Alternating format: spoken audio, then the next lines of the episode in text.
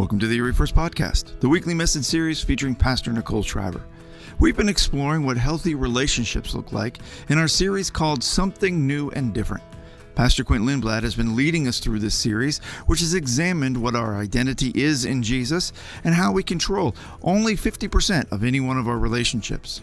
Last week, Pastor Quint and his wife Erin took a look at holy marriages, including how to manage conflict and growth.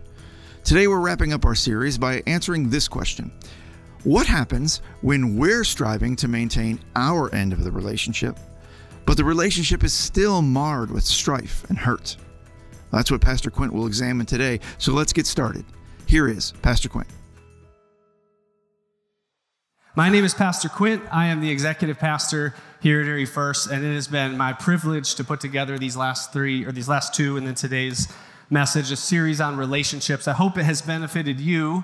Uh, it has benefited me just in preparing it and revisiting some stuff and, and, and really getting back to the core of like what, what is God's plan and will for our relationship. So if you've been around these last couple weeks, then you know the ride we've been on is the first week we looked at Psalm 139 1 through 6, which talked all about how, how intimately known and intentionally designed we are by our Father in heaven. And actually, as Andy was up here singing uh, and, and, saying this morning about our brokenness, he, God kind of unreal, uh, un, revealed, excuse me, a new layer of that to me even that is intimately known by the Father. We don't need to hide that from Him. And so we're going to get into some of that today. But I, as he was sharing that, I just thought, man, like I was talking more just like our identity in Christ and how when we focus on that and we get that well rooted, we're bringing our healthiest and holiest 50% into every relationship. That's what we talked about the first week. But honestly, even in our brokenness, our Father knows and sees that and has a plan for redeeming that. And we're going to get into that today. Then last week, uh, my wife joined me up here. Didn't she do an awesome job? I, I love getting her rounds of applause. She deserves more than I could ever give. Uh, but, anyways, we talked about 1 Peter 4 7 through 11. We looked specifically at romantic relationships, marriages. Uh, but honestly, the principles that we learned in those verses can benefit any relationship uh, that, that we participate in. And so let me just remind you what some of those things said. Love each other deeply, offer hospitality to one another, use whatever you have, use whatever gift you have to serve others without grumbling, was even part of it. I mean, it was really just a great reminder and great instructions that we can take into our marriages and then also just our everyday, ordinary relationships to love each other well, to love each other deeply, and to encourage each other. So that's kind of the last two weeks. And as uh, we got home last week, my wife and I were talking. Uh, I, you know, the Holy Spirit and I hadn't really landed where we were going to go to wrap this series up. Uh, but as my wife and I talked, the answer kind of revealed itself pretty quickly. I think there's one blaring question, glaring question, I don't know which it is, but there's one large elephant in the room that I think needs answered, a question that needs answered as we're going to wrap this series on healthy relationships up. And that would be this. Let's say you have done what we talked about. You've worked on Psalm 39, 1 through 6, remembering your identity in Christ uh, building yourself up, focusing on what's most important. You are applying those principles from 1 Peter 4, 7 through 11. You are, uh, you know, trying your hardest. Then the question that I think needs answered is this What do we do when we can honestly say we have given our best effort, we are striving to bring our holiest and healthiest 50% into our relationships, and there is still too much struggle and too much hurt? There's still too much tension and too much pain. Essentially, what happens when the other person isn't doing their part, and therefore there's still strife in the relationship? And that's what we're going to go after today to wrap this series up. Uh, because, like I said, week one, I said, good news. You're in control of about 50% of every relationship you participate in. Bad news. You are only in control of about 50% of every relationship that you participate in. And so I think, I know that God has instructions in His Word on how we would handle this. I think He has a big rescue for us waiting today. So let me pray, and then we're going to read from Luke 15, verses 11 through 31. Yes, all 20 verses, okay? Uh, you can follow along on the screen if you don't have your Bibles. But this is a very uh, popular parable. It's the parable of the lost son, okay? But we're going to we're going to look at it in a new way today. So let me pray. Jesus, thank you. Holy Spirit, thank you for meeting us in this place, in our worship. Uh, for just revealing yourself to us in new ways. And my prayer is that these words would not be mine, but yours and that you would reveal yourself to us in new ways on the topic of hurt and pain and brokenness in relationship. So, would you meet us in this place and would you show us something we've never seen before? And we pray all these things in your name. Amen. All right, Luke 15, verse 11, it says, Jesus continued, There was a man who had two sons. The younger one said to his father, Father, give me my share of the estate. So he divided his property between them. And not long after that, the younger son got together all that he had, set off for a distant country, and there squandered his wealth in wild living. And after he had spent everything, there was a severe famine in that whole country, and he began to be in need. So he went and hired himself out to a citizen of that country, who sent him to his fields to feed the pigs. He longed to fill his stomach with the pods that the pigs were eating, but no one gave him anything.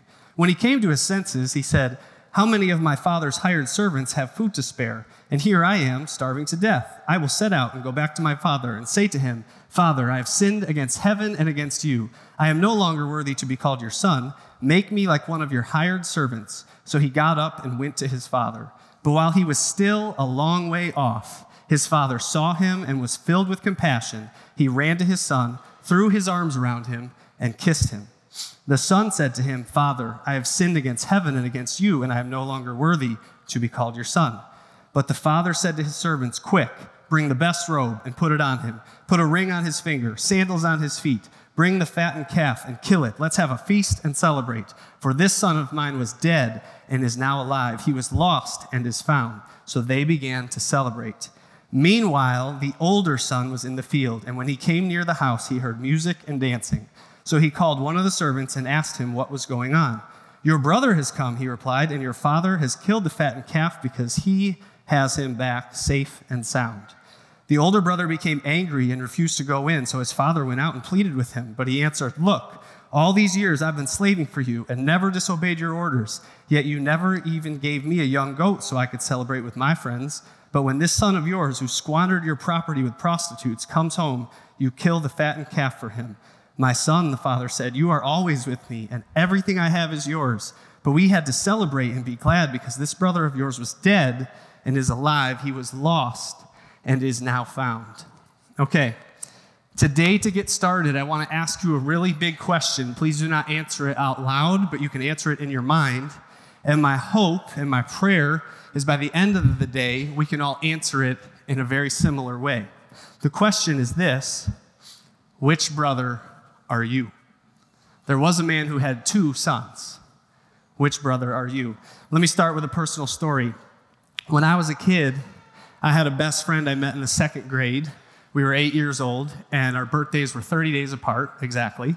And we did everything together. We played the same sports, loved the same music, did the same things, uh, both got stick shift cars when we turned 16, uh, everything, everything we, you know, if one of us did it, the other one did it. We were like peanut butter and jelly, okay? Like people said our names like synonymously, everything that we did. Uh, the one exception might be I was a musician and he wasn't, but he hung out with my high school rock and roll band like he was. There was really no separation between the two of us. And then uh, somewhere in high school, we were both raised in good Christians, Christian homes. We went to a Christian school. And somewhere in high school, we really got off track. We both became the younger brothers in our stories, okay? We, became, we, we went off and sowed our wild oats. He was leading me in bad places, I was leading him in bad, bad places. We were following each other in bad places. I mean, I, we don't need to get into the nitty gritty, but essentially, we, we kind of did our own thing for a little while. Um, and then somewhere in college, this was about 14, 15 years ago, somewhere in college, our relationship came to a very abrupt end.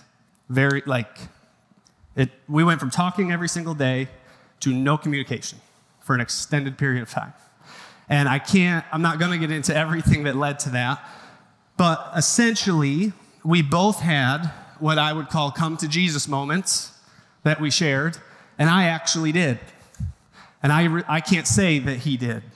Uh, and so I felt uh, convicted, and I have a friend, a pastor friend, who says God doesn't have grandkids, he only has kids. And I think in that moment, I realized I had been riding on my parents' faith for far too long, and I decided to make it my own personal faith. And so I started working on me and I started doing some of what we talked about and remembering finding my identity in Christ and not in the things that I do and doing the things from 1 Peter 4 that we talked about last week and trying to love each other well. Um, but honestly, deep down inside, I had this nagging frustration or anger even with how this friendship ended. And in my eyes, it was almost all his fault. Okay? And so I had uh, this revelation or, th- or this um, experience where I was just very upset. And uh, this, I would say this I did have a revelation in this way. I knew enough not to be mad at God about it, and I viewed myself as completely in the right. So that left one person as the guilty party, right? And so um, I really struggled with that. And then early in my new personal faith journey, as I was pursuing the Father, I read a book. And the book challenged me to consider something I had never considered before. And that is uh, see, I had viewed the world as I have been hurt in this scenario, this relationship, I have been hurt by people, events, and things. But this book actually opened up my eyes to the fact that literally everyone has been hurt by people, events, and things. And it, it forced me to decide am I going to trade in my me centered view of this world for a God centered view of this world? And I had to start asking, what does God see when He looks down on this situation that I'm frustrated about? And the answer is there was a man who had two sons. And I started to understand for the first time, we were right next to each other for our entire upbringing. And I thought because of that close proximity, I knew his experiences. But he had a totally different view of this world. And he had been hurt by people, events, and things. Okay? And so, because of that, I, I started to understand, and Luke 15 teaches us that the Father is in this story, he's understanding and he's compassionate and he's filled with grace. And we as Christians say we're pursuing that Father. And so we should become understanding and compassionate and full of grace. And what I had to come to realize, and what I think the message God wants us to hear this morning, is I have become the older brother.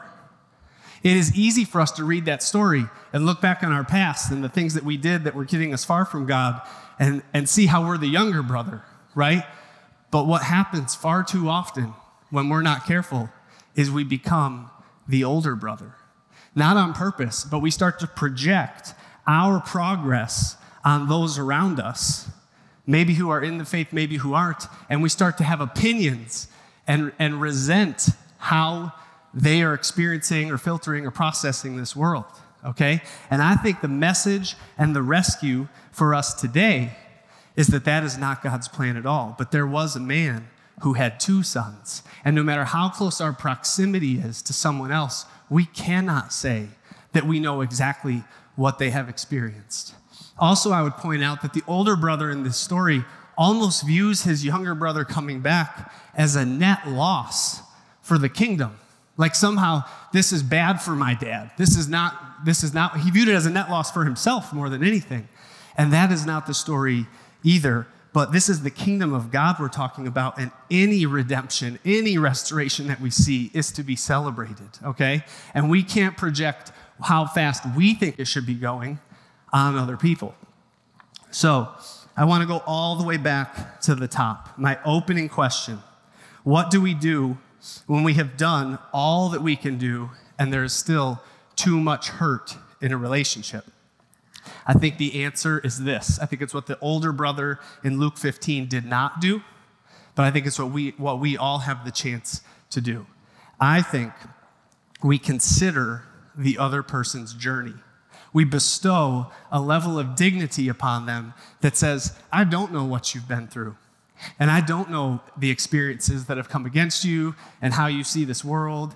And so I'm not going to project my opinions in my process. I'm going to trust my Father in heaven.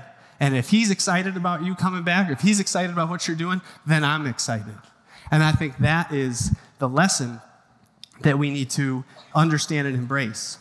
The Bible says that the father ran to the younger son when he was a long way off, okay? And we need to pray that he does that exact same thing to others, to those that, that might have hurt us, okay? You might be saying, How? How does this how does this work? In that same book that I read, there was a scene where a father and a son had just the worst, worst earthly relationship possible, okay? And in this uh, book, it shows their reunion in heaven. And all it is is celebration. All it is is excitement and, and healing and love and reunion. And I think this is the rescue that's waiting for us at the end of this series on relationships and at the end of this message today. The rescue is this we can trust that whether it happens on this side of heaven or when we get there, there is healing and restoration waiting for us. Hebrews chapter 6 says we have this hope as the anchor for our soul.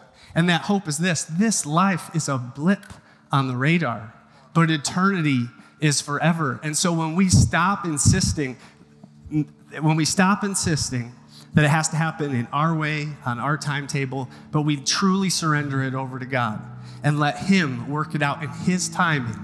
It might happen here or it might happen there, but either way, it doesn't negate or it doesn't diminish the level of miracle. Both are amazing and healing miracles. And that, I think, is the lesson for us today. So you might be saying, This sounds, sounds good. How do I do it? I think we did some of it this morning in worship, and I want to invite us back into to that space now. I think you do it by you, you invite Jesus into that spot that just hurts too much. I think you invite the Holy Spirit in, and you say, Can you just can you just heal this? Because I can't, I can't keep holding on to it. It just hurts too much. And I'm really happy to say that that's, my friend and I are good friends again. I talked to him last night for 45 minutes actually about his kitchen remodel. Um, but, you know, even if that isn't how it went, even if we didn't experience that restoration on this side, I know we would have there. And I'm so glad that when he was a long way off, the Father ran off the porch towards him. And I'm so glad that he found that restoration that he needed. And I had to let go, I had to release my timetable and my personal pain, really, and just let God do what God does. And so I want to invite you this morning. We're going to stand, we're just going to worship a little bit as we get ready to, to end this series. But we sang this song earlier, and it says, I know that breakthrough is coming by faith, I see a miracle. God has made me a promise, and He will not stop now. And His presence is our open door. We can step into that presence right here this morning. He can be our open door to healing in this place. And then when we're all united in His presence in heaven, the healing we will experience. I've said it before, but when we worship, it's the one thing we can do with those who have passed already that they're currently doing. It's the one activity we can participate together with them. So I want to invite you. You might have people who are gone that you have hurt, but you can let it all go. You can let it all go and you can just trust and rest in the promise that there is healing and restoration waiting for you. You can experience you can experience it today and you can truly taste it when we get to heaven. Hebrews 6 says, We have this hope as the anchor for the soul but that is where hope will be realized. Hope realized is what we're clinging to. So let's sing this this morning and let me pray. God, I thank you that your presence is our open door to healing. As we step in to your presence through worship as your church, would you heal broken hearts this morning? Would you restore? Would you bring back what only you can bring back? And would you show us how we can let go of being either brother, but we can become more like our fathers? Amen.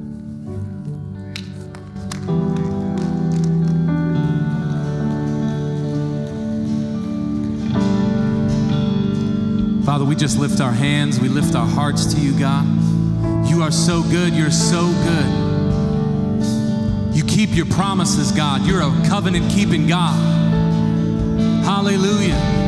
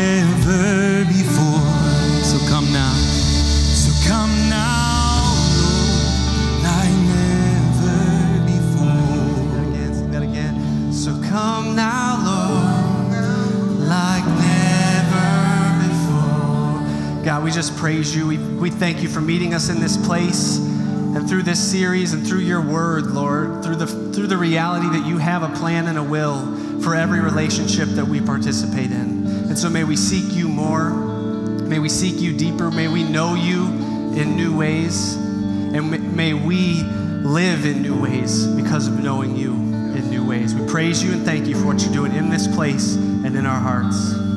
Amen. Thank you for listening to the Erie First Podcast. If you like this podcast, please give us a rating and a review wherever you get your podcasts and share it with your friends. You can find all our series videos and podcasts at eriefirst.org, along with all our latest news, announcements, and information. Thanks again for joining us. We'll see you next time.